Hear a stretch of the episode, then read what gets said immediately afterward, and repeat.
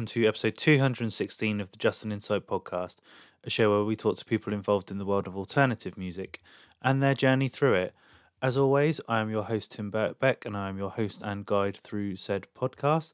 And it's been a hot fucking minute, everyone. Sorry for not being around in 2022, apparently.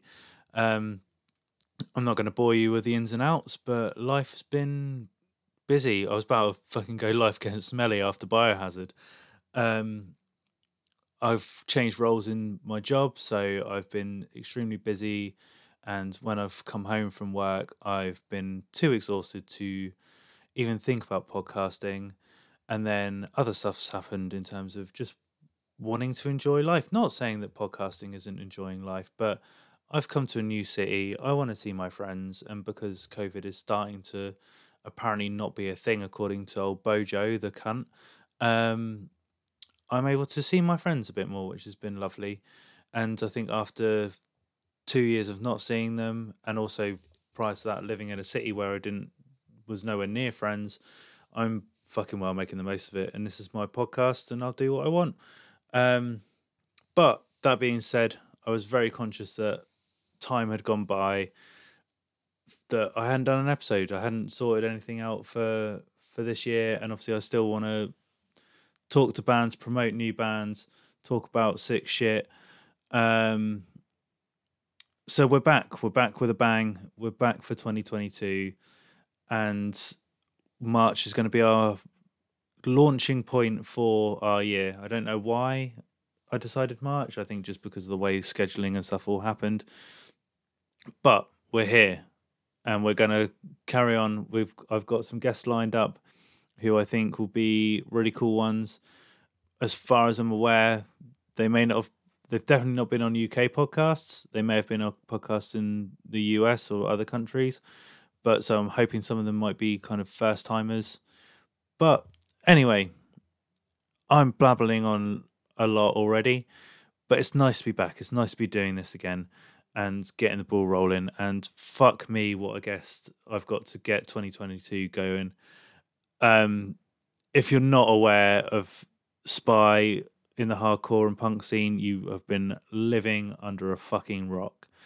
But I am delighted to be joined by vocalist of Spy and uh, bass player in World Peace, Peter Pawlak. Um, Peter was kind enough to deal with me having technical issues to start with, so that was the reason that it's had to be delayed in further, and then deal with my scheduling clashes. But he was really, really kind with his time. Um, we discuss, as always, how he got into alternative music in the first place. How when he kind of decided to start getting more into doing bands and doing vocals, he kind of ended up being part of a metalcore, well, sort of death metal band that are still going today. Uh, but obviously, Peter is no longer part of it. But then going through his own journey and sort of discovering the more kind of DIY stuff, gravitating towards that, discovering politics and putting politics in music, and that's how we've kind of had Spy. We talk about the um, Bay Area scene and how that's sort of thriving, but every band within that scene is completely different yet they're all so close and so tight knit. Um, and yeah, just the explosion of Spy, how that kind of came out of lockdown completely unexpectedly, and now they're one of the hottest bands in hardcore right now. So yeah, it's this was a really cool chat, and I'm so glad this is the one that we're kicking start and this kicking starting, kick starting this year for. So please sit back and enjoy the chat I have with Peter, and I'll see you on the other side.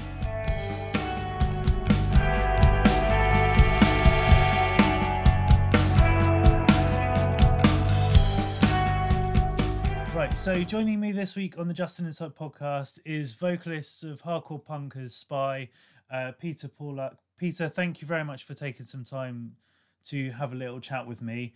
Um, we'll obviously get into the the nitty gritty of stuff in a minute, but it seems like everything in Camp Spy is just like skyrocketing at the moment. So how has it kind of been to sort of see this band just literally go stratospheric since you kind of came on onto the scene really it's been great uh, i'm really thankful for all the support we've gotten um, I was really surprised uh, when we when we first put out music in the first place. Uh, I was really surprised that it picked up, and um, kind of been surprised for the last year and a half. Just everything that keeps happening, it's going really well. So it, it's it's been awesome.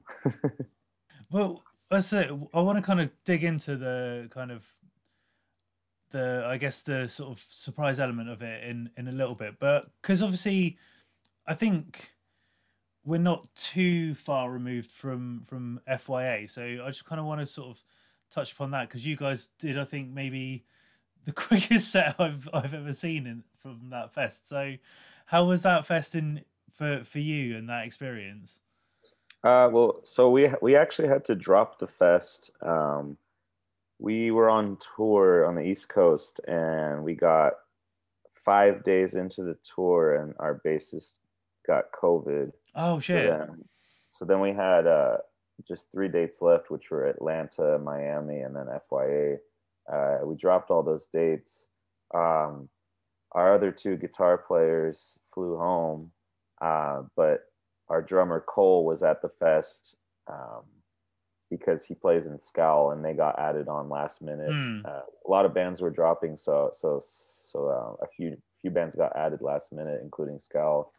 Um, I was there as well because uh, my flight back home wasn't until after the fest, and I didn't have COVID, so I figured I might as well go to the fest. Um, and basically, what happened is the one of the bands we were on tour with, uh, Worn from uh, Pennsylvania, they uh, three of their members learned two of our songs like last minute in the parking lot. Uh, and they were they were like you know like hey like what if we opened our set with these two spy songs and cole played drums and you did vocals? I was like all right yeah why not? Let's do that uh, so so yeah we we didn't actually play our, uh, we we dropped the fest but we ended up sort of uh, you know I, I don't know what to call it. Uh, it's sort of an impromptu sort of spy. Yeah, like like three th- three fifths Worn, two fifths spy.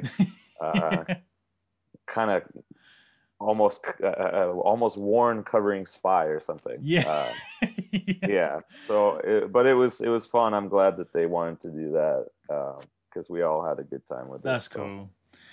Well, as I said, I always kind of like to take my guests back to their kind of roots and their origins. So, what kind of got you into alternative music in the first place? Like, what was your kind of exposure to alternative music? Uh, it's I, I mean I remember being in elementary school and uh, I would go on on like yahoo.com music videos mm. and I was drawn to like the Slipknot and and Korn and uh, System of a Down, all that kind of stuff. Uh, I think my first CD around that time was uh, Linkin Park. Right. Uh, so so that's kind of the start, right? It was like all that music was really popular and mainstream in the early 2000s mm. uh, when I was, you know, like eight years old or whatever. Um, so so that's kind of what drew me in uh, at first. Um, and then a few years down the line, like like age 12, 13, middle school, um, I I guess I would hear I would hear like heavy music on like video game soundtracks. Yeah. Uh, and I would I would that was always my favorite tracks. And then I ended up like uh, you know discovering MySpace and and like all the popular bands of the time like uh, I don't know you know like the the Warped Tour kind of bands and like the deathcore bands. Mm. so uh, that's that's kind of the the beginning of it. And from there I you know I looked up you know like where does all this stuff come from? Like what are the roots? You know and then uh, you get to like punk and and like all the 80s stuff the hardcore from the 80s uh, metal from the 80s um, and and yeah so so i'd say that's that's probably a good summary of like ages 8 to 13 and, mm. and it just it just like it just stuck it never went away you know? Yeah. I, I, I just kept liking more and more uh, heavy or alternative music Mhm. or whatever, and, and and then I started going to shows, and, and that's what like I think really solidified it was seeing it live uh, was like completely mind blowing to me as a kid. Um, I, I went to my first local show in 2007 and i remember pulling up like my mom dropped me off um, uh, my mom dropped me off and, and i remember seeing all these kids that were older than me and, and just being like like wow this is really intense and and like this place is packed it was just like a pizza place right like a right. uh, like a local show at a, a pizza spot. They they like it was a floor show. Basically, uh, they closed the shop and let bands play or whatever. Um, and but it was like totally packed out. It was like a, a crazy formative experience for me in terms of like local shows and the power of that. Mm. It's just local bands playing, but it was like packed out, and and I was, I was I don't know, I was hooked. Do you know? Can you remember like who those local bands were? Were they kind of like I don't know, not maybe like anyone of note, but were they kind of like big, like within your your local scene, or were like had you heard them before, or did you just kind of go because you wanted that sort of experience of a live show? I think I think it's uh, I started listening to like the local bands that were popular at the time, and then I started going to the local shows. Uh, Okay. So some of those bands, this is like the in the East Bay in like 2007 and 2008. I remember a lot of like deathcore was big, so there was bands like um, like uh, All Shall Perish or Hmm. like uh, Animosity, um, Antagony, um, and then on uh, like Suffocate, and then on the more hardcore side of things, there was like Lionheart, uh, and and so these were all all the sorts of bands that I remember um, kind of idolizing Yeah. when I was around like 13 or 14 years old. And was it kind of like you said when that initial sort of like discovery of it was sort of, sort of through like music videos and things like that, but were you, were you just always kind of like interested in like discovering music, or did somebody kind of like put you on to heavier stuff in the first place? Like, how did you kind of find that gateway? I'm not I'm not really sure. I, I think I was like um I think I was curious about it on my own. Hmm. Um something like drew me and I think part of it was was that it was like um I felt like it, like I what I wasn't allowed to like it, you know? right. uh, and and I think like I, I was I would kind of listen to this stuff, and I wouldn't say in secret, but like you know I wasn't telling my parents like oh these are the kinds of bands I like. Uh, I think there was some element of it that was like oh like I I, I shouldn't like this. This is like you know bad or evil or Hmm. something. I don't know. There's some like weird moralistic shit in there for me. I think where I was just like, oh, like this.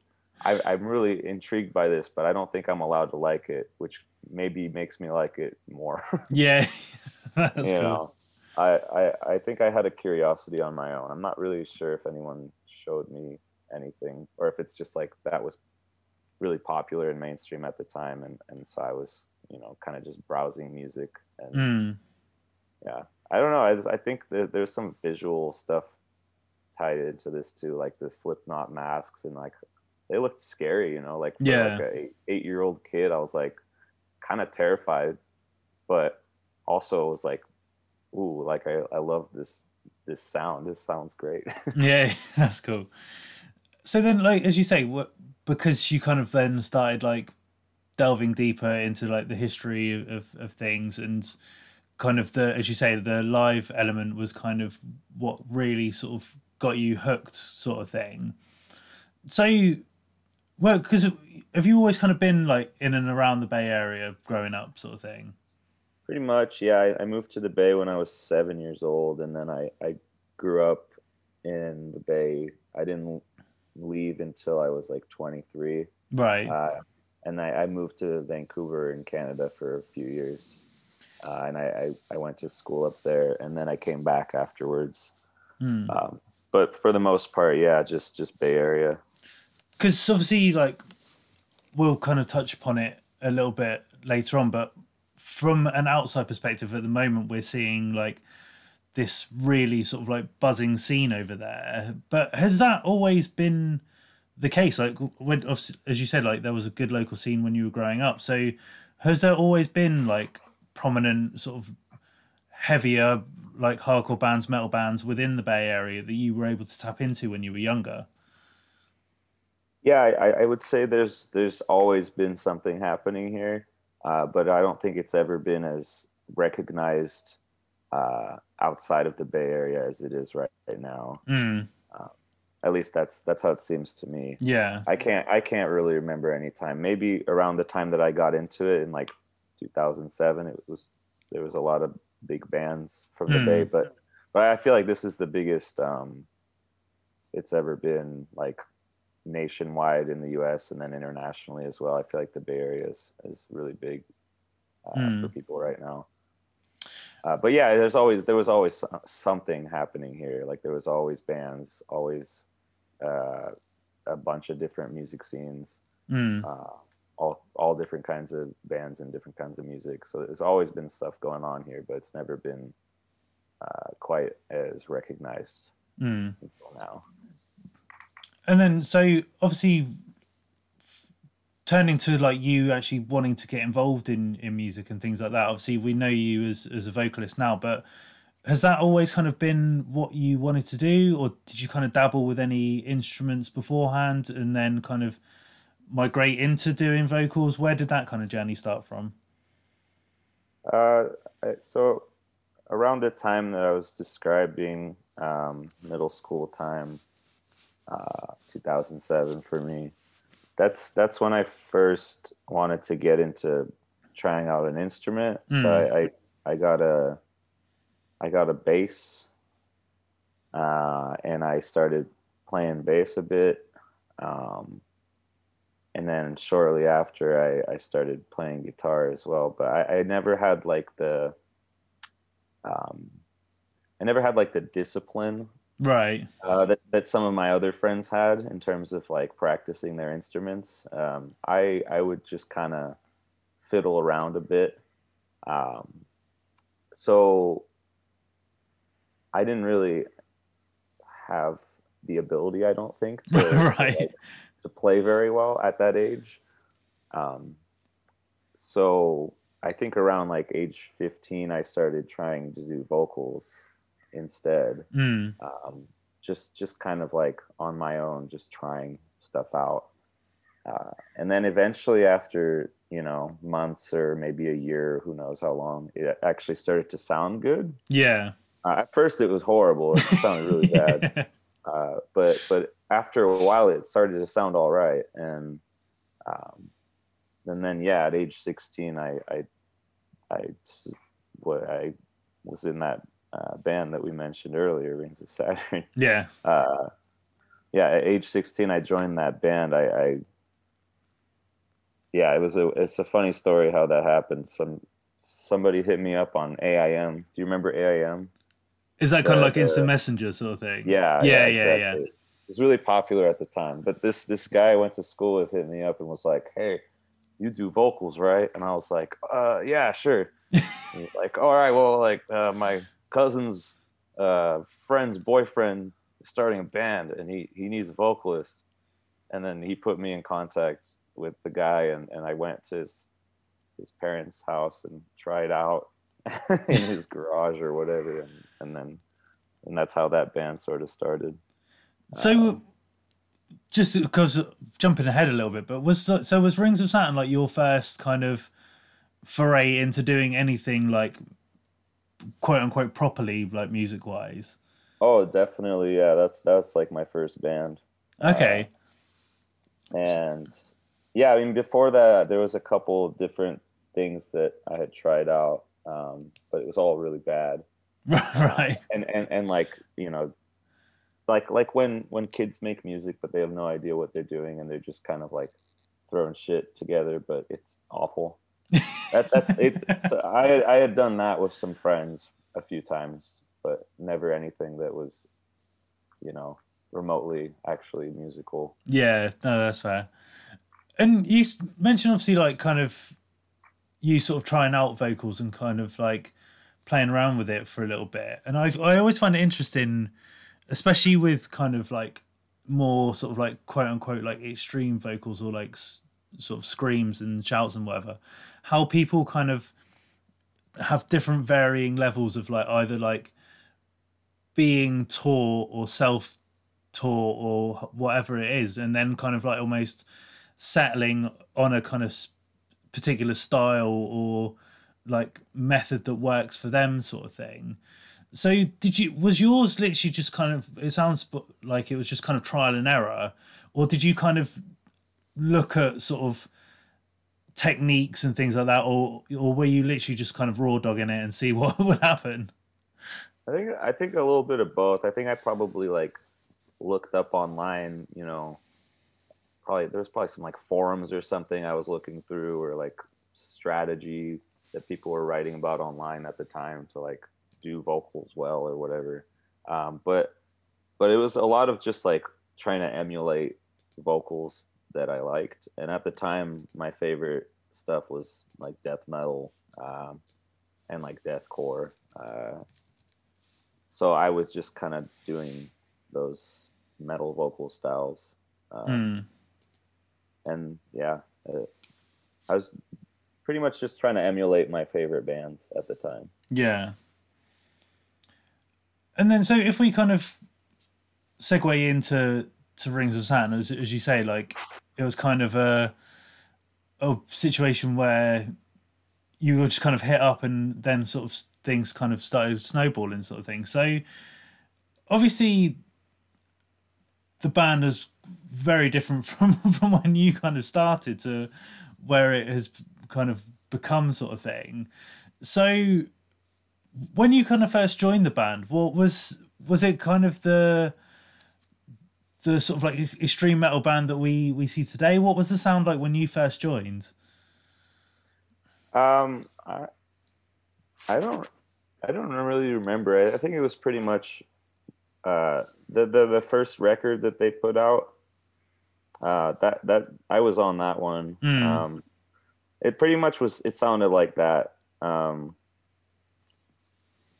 I mean, there was definitely some trial and error and learning and growing and stuff. It didn't sound exactly like that at first, but uh, it was more or less that um, from the start. That I think that the idea was was to be really technical, you know, Mm. uh, and to also like have that like kind of heavy breakdown stuff going on too. Um, but but yeah, that that was that was the songwriting. I didn't really have anything to do with. I I was, like I said earlier, I had no real musical ability at the time. Mm. um, so I, there's no way I was gonna play any of that stuff on the instrument. yeah. Uh, but yeah, so I, I just did the vocals. I, t- for me, it was just like at the time, especially like I just wanted to be in a band, you Mm. know, any band. Uh, it just so happened that the band that I found myself in ended up, you know, being a thing. Yeah. I, I was for me all I ever wanted to do at that time, and honestly, this kind of stayed true forever. But all I ever really wanted to do was play like small local shows. Mm. Uh, that that's all I cared about. I just wanted to play shows and have fun. Um, Mm. It's it just kind of it, it it it got kind of bigger than I ever thought it would Yeah. um, especially because I was so young. You know, I was like in high school. I was 16 when I recorded the vocals for that album. Um, I was just really young, so so I was just kind of like, I don't know what's going on. You know, that I'm just along for the ride. yeah. Uh, and then, yeah, that's that's about it, I guess. and because obviously like you mentioned the sort of stuff that you were kind of listening to when you were younger was a maybe a bit more kind of a, along the lines of like the the sort of punk sort of hardcore sort of side of things but i guess kind of at the time when when rings of saturn formed like that kind of like deathcore metalcore sound was very sort of of the period sort of thing. So were you were you kind of into that style of music like when you first joined the band? Or was it a circumstance of like as you said you wanted to be in a band this was the opportunity that presented itself and then you kind of i don't know like i don't want to say you shaped yourself around it but kind of maybe because you were more integrated into it you became more part of it. Does that make sense? Yeah totally. No it's definitely more so the latter. Uh just like i just wanted to be in a band um and that's the one i found myself in it wasn't really my my style or anything but Mm. um I didn't hate it or anything, but it wasn't like Yeah. you know, it wasn't like my my favorite uh my favorite kind of music yeah necessarily. Uh it's but like again, I was just the vocalist. I wasn't writing the songs, so Mm. um so yeah, I mean it was it was just kind of a matter of of circumstance, you know. yeah yeah Um, but but but when I first joined the band, I'd say I was definitely definitely s- interested in that style. I think Hmm. as, as I as I got a little older, you know, a lot of change happens when you're that age. So as I got from age 16 to age 18, I, I kind of stopped caring so much about that style of music and was more interested in other stuff. Yeah. And then you mentioned obviously like that things kind of took off really quickly with with Rings of Saturn and it kind of obviously got a lot bigger than you kind of ever expected. But was there kind of a, a moment when you can remember like that that you you personally sort of noticed that acceleration in the band? Uh, I I mean, for me, it didn't really hit until the first our first ever tour was being planned, Mm. and at that point, it was it was like, oh, like I'm about to go on tour with a bunch of bands that I like have like idolized in the Yeah. past, and and are like, you know, that bands that I perceived as being like a big deal you know so so it was like okay we're gonna be playing alongside these bands that's crazy Mm. Like this is this is so much more than i ever could have expected yeah. And then, kind of on that, because obviously, if that was, as you say, your sort of first experience of, of doing those sort of things, what was like your first tour experience like? Especially if, as you say, you're playing with bands that you'd looked up to and now they're kind of essentially your peers and things. Did you kind of like thrive in that situation? And did it give you like that sort of bug to do it more like straight away? Or was that first tour a bit of a kind of testing ground and then you kind of sort of i don't know the more you did it the more you felt comfortable? What was the kind of whole experience like? Um well i was uh like fresh out of high school. It was the summer after i graduated high school. So um i was just super young. Uh it was i thought it i thought it was pretty cool. Like i thought it was fun. I had a good time. I, I uh i was one of like three people on that entire tour that were 18 years old. So we were all the youngest and all, everybody else was older than us. Mm. uh, like some people in their mid 20s or late 20s even. Um, so i don't know. I kind of like looked up to all the older people that we were touring with. Um, i liked watching all the bands every night. I, I, I had a good time with it. I i was definitely um, simultaneously having a, a like the time of my life but also kind of like uh, pretty unsure of the whole thing. Um, Right. I didn't really know if it was what I wanted to be doing or if, if I like, you know, like I being gone for a month, it just felt like a really long time and Mm. seeing all sorts of new places. I, I really liked seeing all the new places I hadn't been to before. I thought that was great, but, but yeah, I, I definitely wasn't cut out for touring at that age. I was, I was too young to like, um, kind of fully appreciate it or feel confident in myself to Mm. you know do that kind of thing um so yeah I, I mean i did two tours like two full us tours like month long uh, and then i left the band Mm. and then went to college so um yeah i i, it, I think i ultimately kind of came to the conclusion that it wasn't what i wanted to be doing at the time Mm. but then later on of course i, I went back to touring and as a person in my 20s and you know now it's a lot different a lot more fun yeah. And like on that, because obviously you said that your kind of initial goal and still kind of to some extent is is is to kind of like that sort of playing local shows and the smaller shows kind of thing. But because obviously the style that Rings of Saturn plays, it it kind of can lend itself to be playing those kind of bigger venues and as you say, like doing those more sort of extensive tours.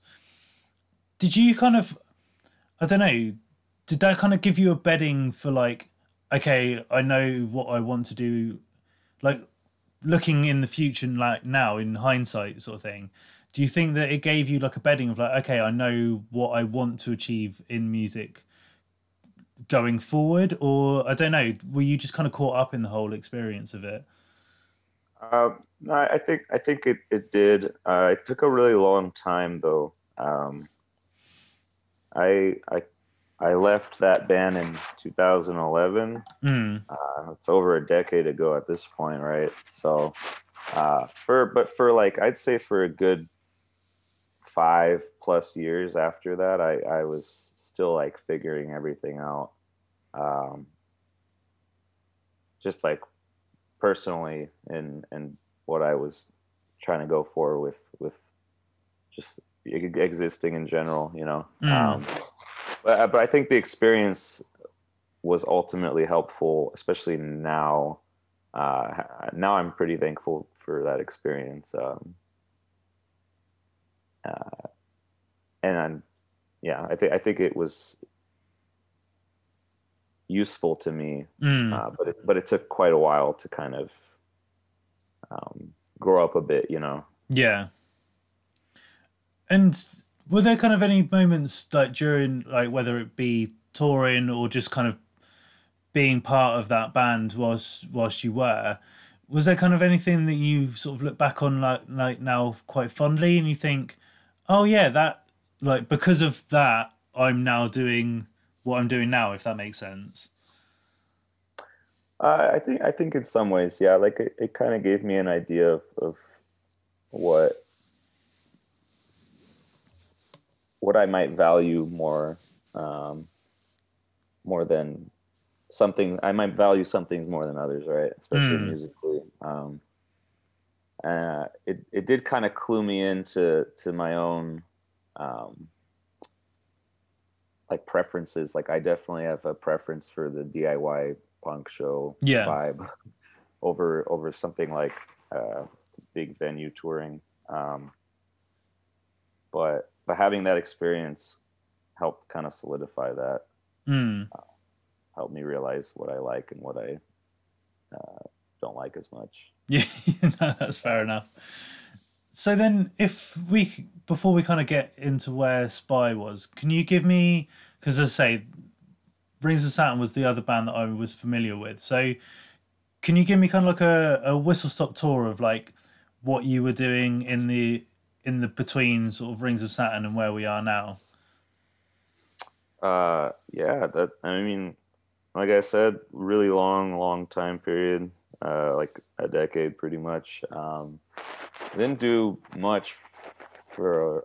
There's various chunks of time in there where I didn't really do anything. Mm. Um, after 2011, I didn't really do much. I, I tried to make something happen here or there, but nothing ever really came together until 2014. I did a band with some of my housemates that I was living with at the time, and we just played a bunch of like house shows, shows in our garage, whatever. Just kind of like I was like 21 years old, so it was like college, college show vibe. Yeah, Uh, we didn't really know what we were doing. We we just kind of like took a bunch of different influences and mashed it all together.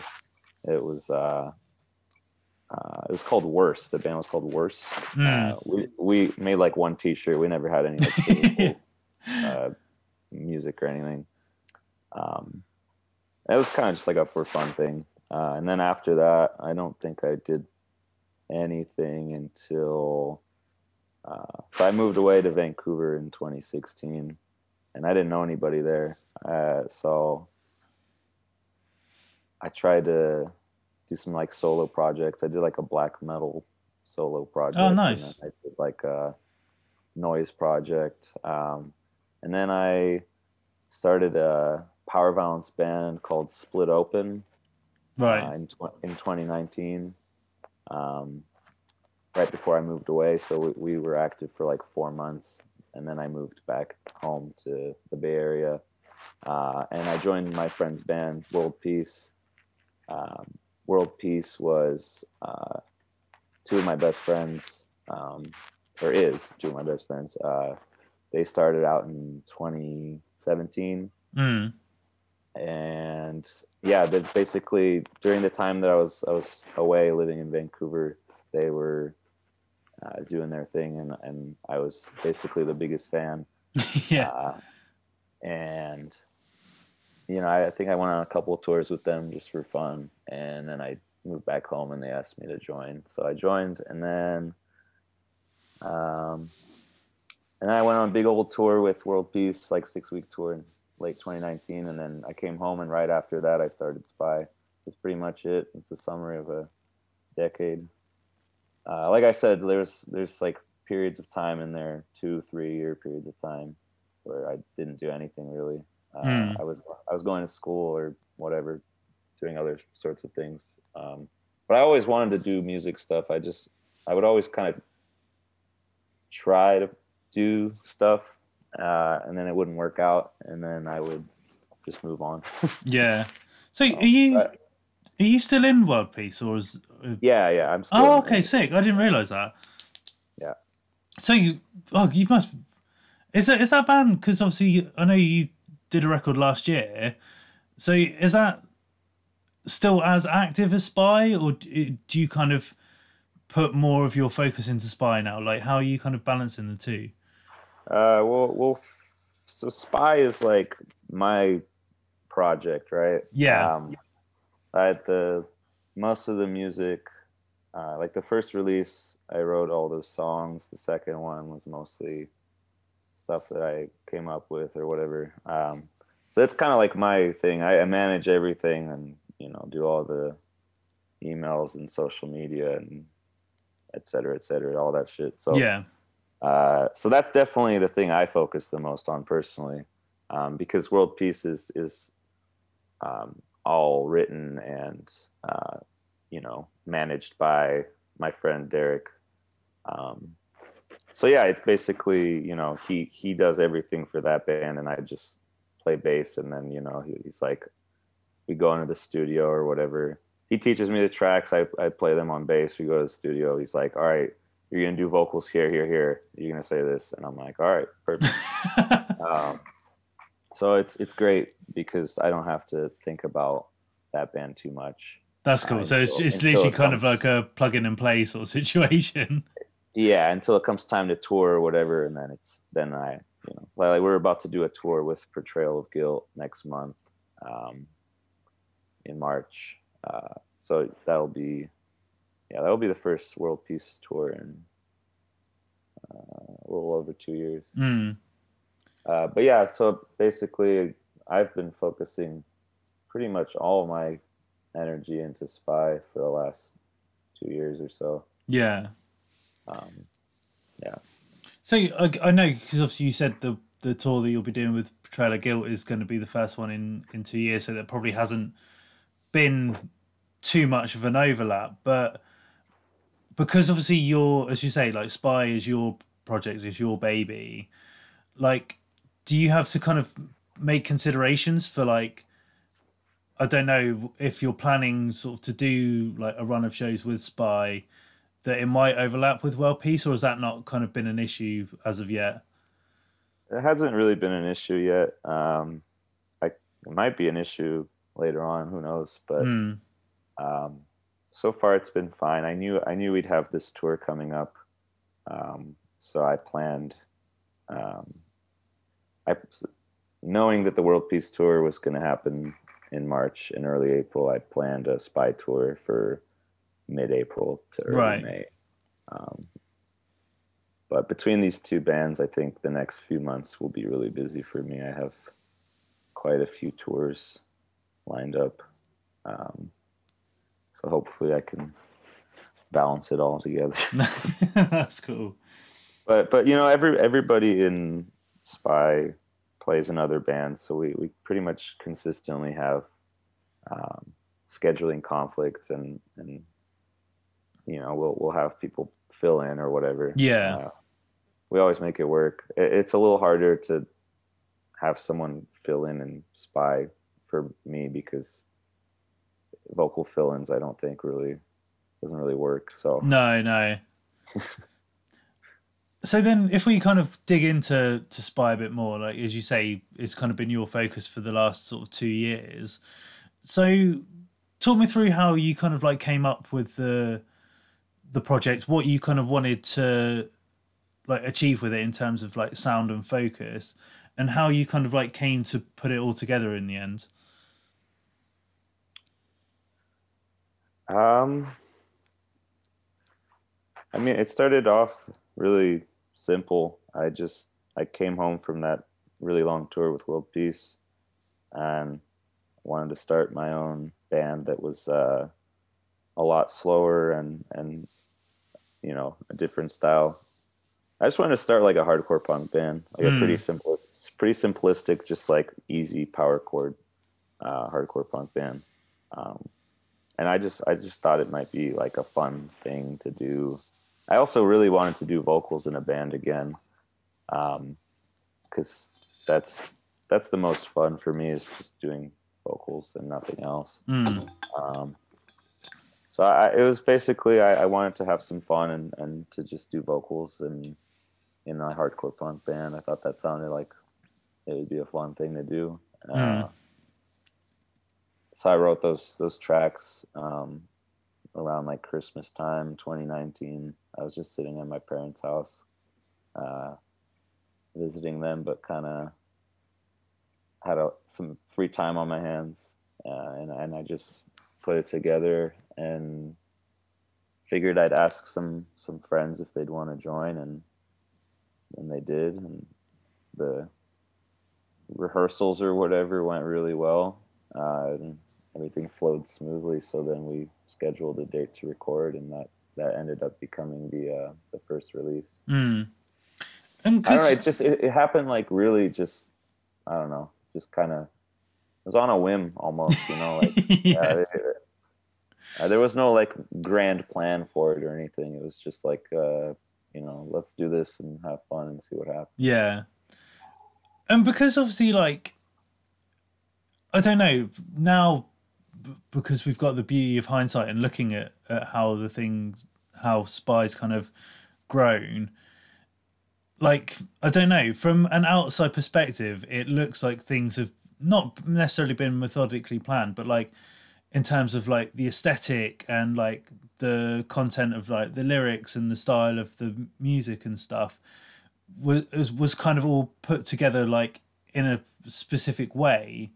So I don't know, was that your initial plan or did that just kind of come sort of more apparent and more naturally as you were kind of writing the songs of like oh okay like I want to be a bit more political and okay I want it to have this kind of sort of quite simplistic sort of uh, aesthetic like imagery wise but still quite striking and iconic?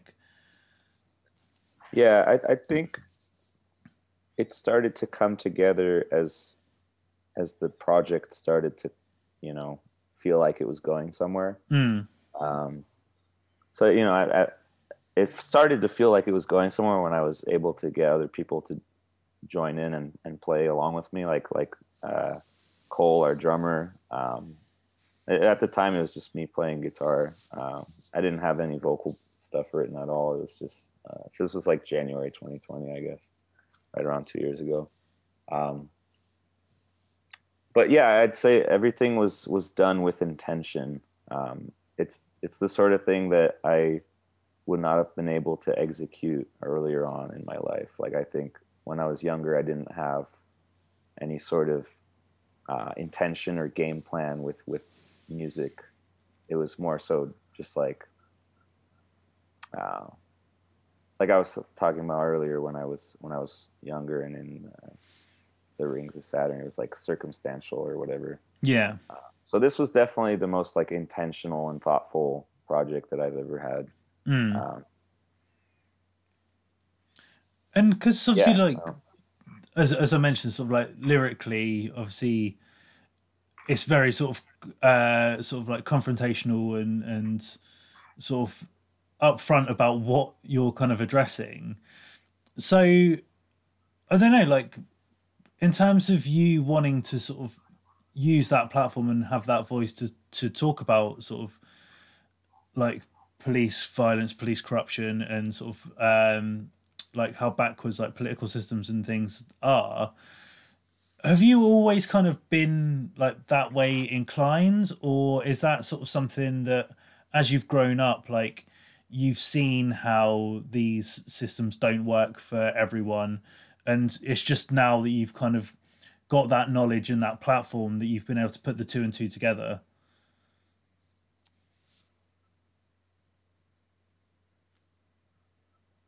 Yeah, I, I, would say it's it's not um it's not something I've always been inclined towards. I think I've always had an inclination towards um you know like being aware of the fact that okay like this or that is fucked up and, and mm. unjust like that's shitty and shouldn't be that way i've always had that sort of feeling but it wasn't like necessarily inherently political until you know i grew up and was in my 20s and was learning more and more about uh, the world around me mm. um, but yeah yeah I, I think it's like a a convergence of of um, like that that sort of knowledge, uh, like learning, and then and then um, I, I don't know. It's a whole bunch of stuff all at once, kind of perfect storm, right? yeah. Um, like like like this this feeling I've always had that I just described, uh, and then tied in with like the political knowledge and background, mm. and then tied in with like hardcore punk and you know the the history of of how this kind of music uh, has always been uh, political and and you know confrontational in that way. Mm. Um, that's that's something I always liked about uh, hardcore and hardcore punk. Um, mm. Like when I was like a kid, I would listen to the classic albums, whatever Poison Idea or something like that, and I'd I'd love how uh, I love how confrontational it was. Um, so yeah, I don't know. It's, it's just all of it kind of came together, and, and it just it felt like it couldn't be any other way. yeah, that's that's how I always describe. I, I just like it didn't make sense to me to have it any other way. Yeah, that's cool. And then we mentioned obviously earlier, like that obviously when you were growing up, the the Bay Area always had sort of something going on, but it's only kind of been in the last sort of two three years that nationally and internationally there's been a lot of like eyes on what's been going on in the Bay Area, and I think like even though you you've got this like plethora of, of bands at the moment that are doing really cool things. I think you guys inspire like have almost kind of like usurped what's gone on and kind of created your own sort of lane out of that sort of thing. But like in terms of like you being part of that scene, as you said, like obviously you've got Cole who's in Scowl and other members are in other bands as well. And I know that all of those bands kind of within that scene are kind of very interchangeable in in terms of members and things. So what is it like now kind of being part of that scene and like seeing like all the different bands like have success, but in like different ways. So obviously, like we saw like the viralness of Gulch. We've seen like how sort of big Drain are becoming, and like how Scowl are now starting to do their own thing. So how has it been like being part of that, and then now seeing your own band grow and get its own audience? Uh, it's it's been really exciting over the years, kind of watching all this happen. Uh, you know, like people you know, bands you know, uh, people that you're friends with, um, like their shit exploding and doing really well. Uh, it's like really exciting and it's fun to watch. It's part of what inspired me to you know start this band was mm. because I I was just like so hyped on the local scene.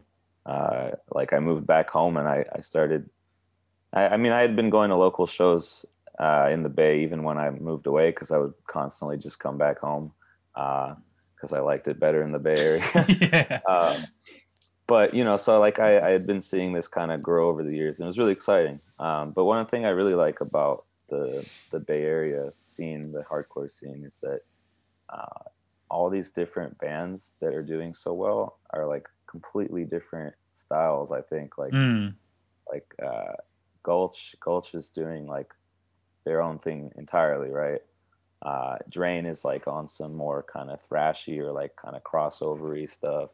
Sunami's, you know, super super ignorant and heavy, um, and then like Scowl is is completely different from that, and we're completely different from that. Like like every everybody's got their own completely different thing mm. going on, but it all works together perfectly. I think mm. uh, it's like you're getting like a, a, showcase of all the different kinds of hardcore that people are playing right now. Yeah, um, I, I, like that. That's a really good way to put it. Yeah, so so I think that's great, and it's and it's uh, it's sick to have all these different bands, uh, you know, on the same bills or or like the same same people going to see all these different bands and all these different styles. Um, mm. And there's like a I don't know. It's a cool. It's cool that there's support for everyone. Um, like everybody's down with all of it, uh, and I think that's really fun. Mm. yeah, so I, am It's it's uh, it's a really great scene mm. right now, and it's great to be a part of it. And because obviously, basically, when obviously Spy kind of came into sort of the world was obviously a time when the world was locked down and like we couldn't have shows and but people were still putting out music but it was sort of hard to kind of gauge of like who was cottoning on to what. But with you guys it like i don't know there just seemed to be something that like everybody sort of gravitated towards. And obviously when like service weapon came out like i think there were like obviously people over here in the UK latched to it, people in Europe, obviously all over the US as well. But obviously you weren't able to do shows at that point. So for you, what was it like kind of almost being sat at home but seeing this thing that you've created just blow up? Uh, you know, on the one hand, it was really cool because it, it was like a, a, happy surprise. You know, mm. like like, oh, that's great. I'm glad people like it. I'm glad it resonates with people. Um, but once that settles in a bit, it's it's like like wow, I really can't wait to actually play shows and and bring this to life because uh, it's incomplete. I think without the live performance. Yeah. Um, that's what it was. You know, that's what it was written for. It was written for a live setting. Um, like yeah, not not being able to um, fulfill that part of it for a year or whatever was was uh it was not ideal. Yeah. You know it was i it was like you know I, that's just the way it was right? But but i definitely was like itching to play shows or or finally you know do this live. Um mm. so yeah it was it was great great that people liked it and it resonated. Um and but it's even better now that we can actually like bring it to people in real life mm. and because obviously like as i say where it was a weird sort of circumstance that people were reacting to it, but like on a, on an online setting. But was there a kind of like a moment when you kind of realized like, oh shit, like people are like paying attention to this. This is going like worldwide. It's not just a Bay Area thing. Like, can you remember like a moment when you realized that that had happened? Yeah, I think so. When so we put out Service Weapon in July 2020, um, and then in September 2020, a few months after, we had this um, like this live set that we did for Cult Nation, Mm. um, and that that did really well, um, and people were really into that. I think it was at that moment that I kind of realized that that it was um, that it was like kind of I don't know capturing people's imaginations or whatever. That it was it was resonating Mm. um, for a lot of people for whatever reason. Because yeah, it was just like I think we had just made like an Instagram account shortly before that, and then that video came out, and it, it just tons of new people started following us and whatever, all that kind of shit. So so just I think that was the moment that um, that I realized it was going somewhere with Mm. you know somewhere more than more than what I was thinking it would. Yeah. And as you mentioned, obviously, like up up until you could play like your first live show, like it almost felt like the cycle was almost sort of incomplete in some aspects. But because by the point that you could play your live show, like your first live show, there was this like massive buzz around Spy and like as I say, obviously people over here were talking about you, people in Europe, and so on and so forth. So when you kind of finally had that opportunity to finally get on a stage and and play your first live show, were you could just like absolutely bricking it? Like were you, or were you just so like hyped and relieved that you were finally able to do it that like you just kind of almost just slipped back into that system? Like how was that first? like spy show for you? Wait, sorry, what does it mean to be bricking it? like like shitting yourself. Oh, okay. uh, oh no, I I have um, I have like horrible uh, pre-show anxiety. So Right. I I always have. Um, so so yeah, that that was definitely the biggest feeling was just anxiety. Mm. Uh, and it's pretty much honestly every time we play a show i'm just crazy anxious uh, so for me that's that's the the main thing that happens um, Mm. but as, as soon as we start playing it all feels right um, usually so uh, so yeah it's it's just like it's horrible horrible pre-show anxiety and then as soon Yeah. as we start it's it's it feels great But for that like first show in particular, was it like heightened because of obviously we had the situation of of COVID and not having being able to play shows for like a year and a half, but your band has become really big because of the internet. So was that kind of like even extra anxieties on on that first show?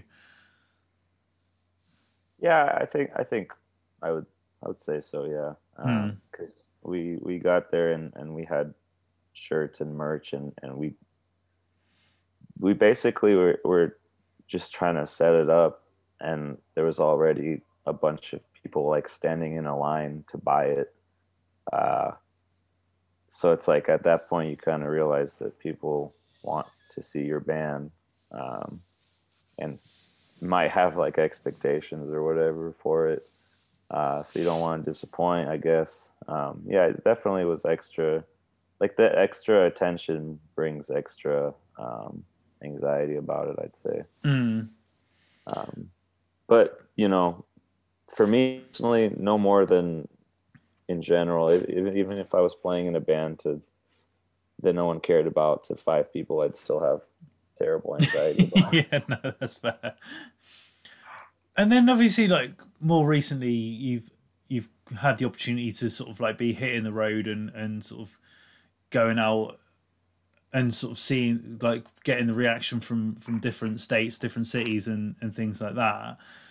And I don't know, has that because like now you're you're seeing that the reactions of of not just like the Bay Area and things like that, has that kind of solidified for you like oh okay, like I made the right decision in sort of pursuing this this style of music and wanting to push forward with it and kind of I don't know, just kind of give you like satisfaction of what you've created?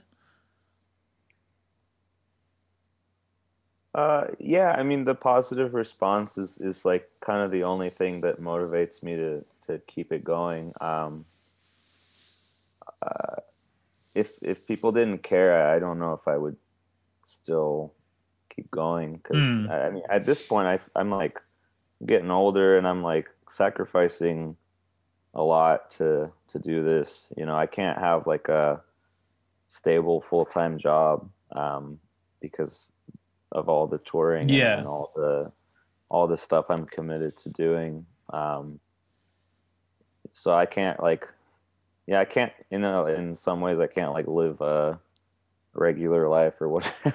yeah. Uh, so I feel like you know, and I'm thinking about that more and more as I get older. Um, so so yeah, I'm, I'm like kind of putting it all on the line to do this shit. Uh, mm. So yeah, it, it is, it is, but it, it is really validating um, and motivating to to know that people care and to have a good response from people. Um, it, yeah, it keeps us going. I think. Mm. Um, yeah, I, without that, I would, you know, I probably wouldn't keep going. Yeah.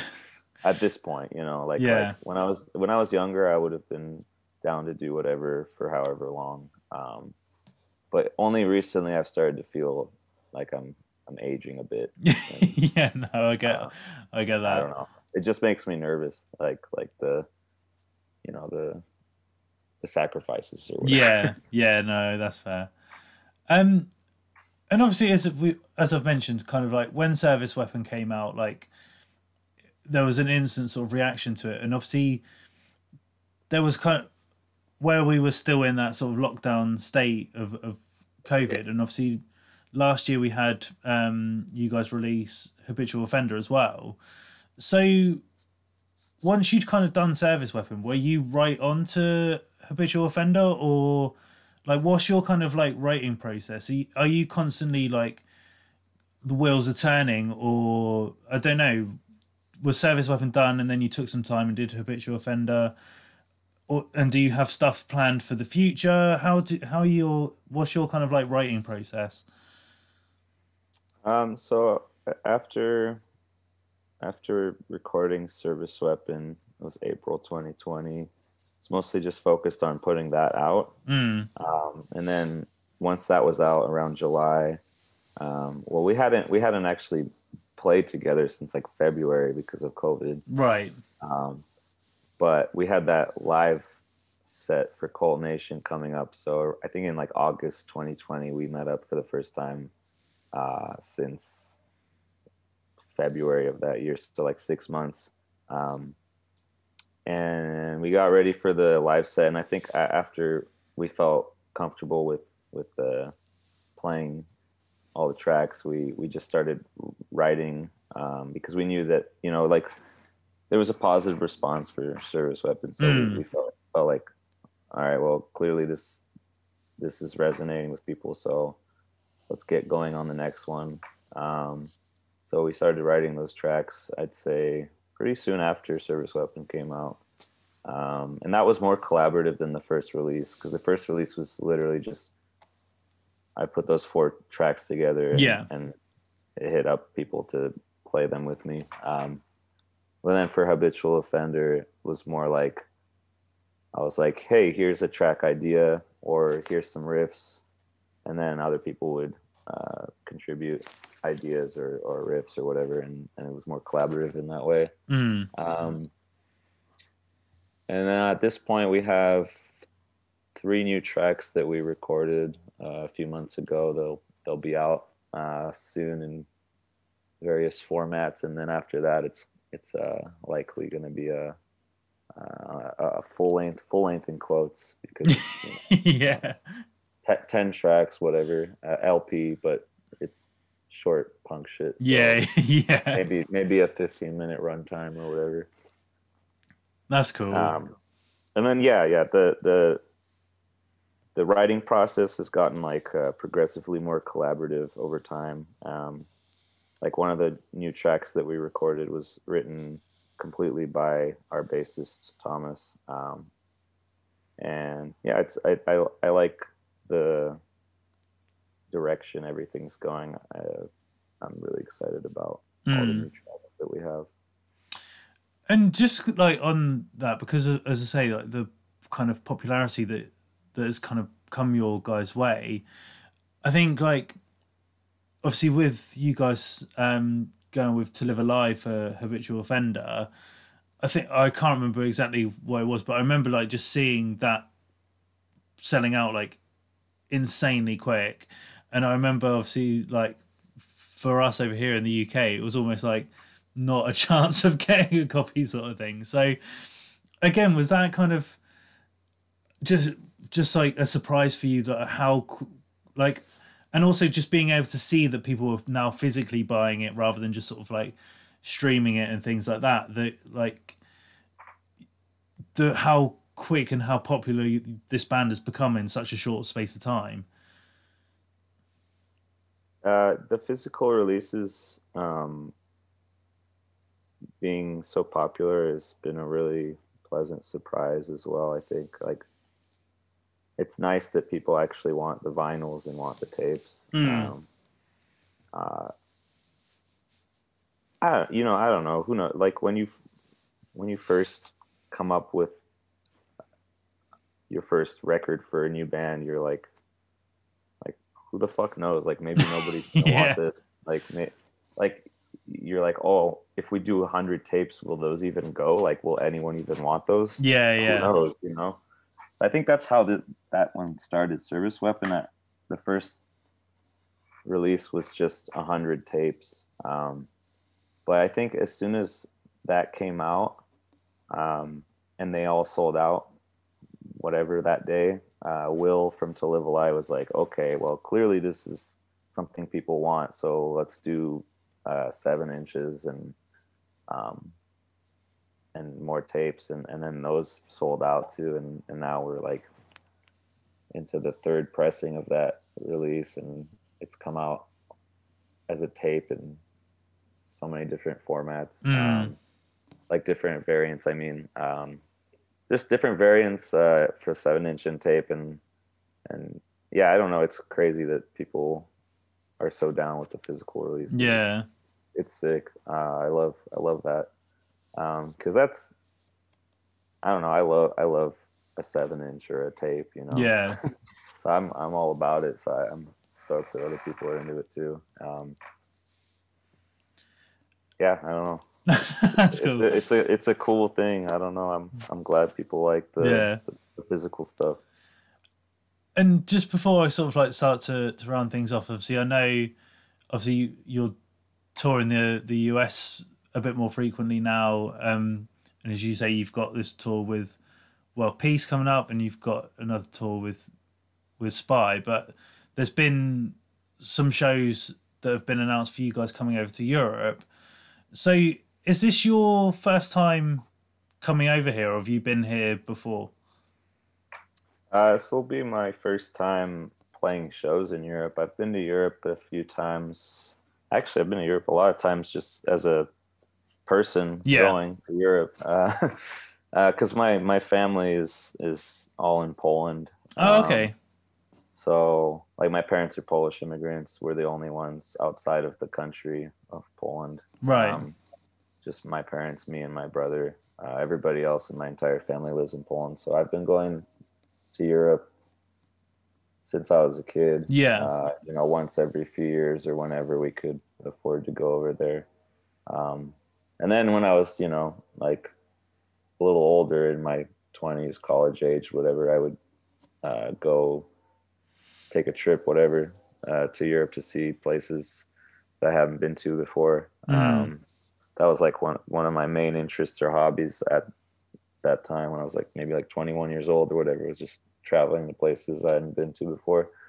Um, but I've never played shows in Europe. I've always wanted to. Um, so it's really exciting to me, Hmm. especially uh, like I've never been to the UK at all. So that would be really exciting for me That's cool. personally. Um, especially with playing shows, like I, I'm really excited to see what it, what shows are like in Yeah. I, I think I, I've been to a few shows in Europe. Just like I think I saw Coke Bust play in Poland once. Oh, nice. Um, yeah, and, and that was fun. So yeah, I'm stoked to to play and see what it's like to to play shows out there. Because that's what I was going to ask. Have you got your eye on any particular cities that you that you're looking forward to, or are you just kind of looking looking to soak in the whole experience? Uh, I'm most excited to be in the UK because I haven't been before. Um, everywhere else, I'm excited about too. Uh, Mm. but the places, the places that I haven't been to before, I'm extra excited for. Like I've never been to France or the UK, Mm. uh, so so those will be exciting. Um, and and the one I'm most excited about, uh, just on some personal shit, is playing in Poland. That's yeah, Um, that'd be cool. Yeah, I've always wanted to do that. Do you reckon any of your family will come along? I hope so. We'll see. I mean, I don't know. My grandmas probably don't, don't want to go. they're, they're a little too old at this point. Maybe uh, maybe some younger family members can come out. no, that's cool. Um, Peter, before I do let you go, how I always like to to round things off is to ask my guest what their uh, favorite song is, but with a little bit of a twist. So, what's your favorite Spy song that you like to play live, and why? hmm. That's a good question. It, honestly, I it does it doesn't stay the same. It changes all the time. Yeah. Uh, recently, we played Negative Mind Power for the first time live, and that was fun because we hadn't played it before. But but overall, probably uh, probably Violent Majority because I feel like that's the one that that people are most stoked on. Yeah, uh, yeah. and and gets the most response from the crowd. So basically, for for me, it's whatever gets the crowd most excited because that's the energy that I'm like kind of feeding off of. Yeah. You know, if if I see people are people are excited about something, then then I'm like extra pumped to play that song. That's cool. Perfect. Well, Peter, I really appreciate you taking the time to have a little chat with me. And honestly, I cannot wait for you guys to be over here in the UK. Like, I'm literally what just watching videos of you guys in the US has got me super excited. So, yeah, I cannot wait for you to to be over here. Hey, me too. I'm I'm really excited. It's gonna be a lot of fun. Yeah, no, thank you very much for your time. Yeah, of course. Thanks. Thanks for talking with me. No worries. Take care. All right. See you.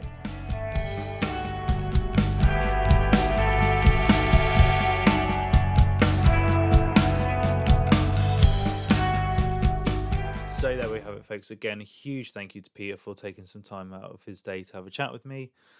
As always, you can keep up to date with what Spy and World Peace are doing on all their various social media platforms.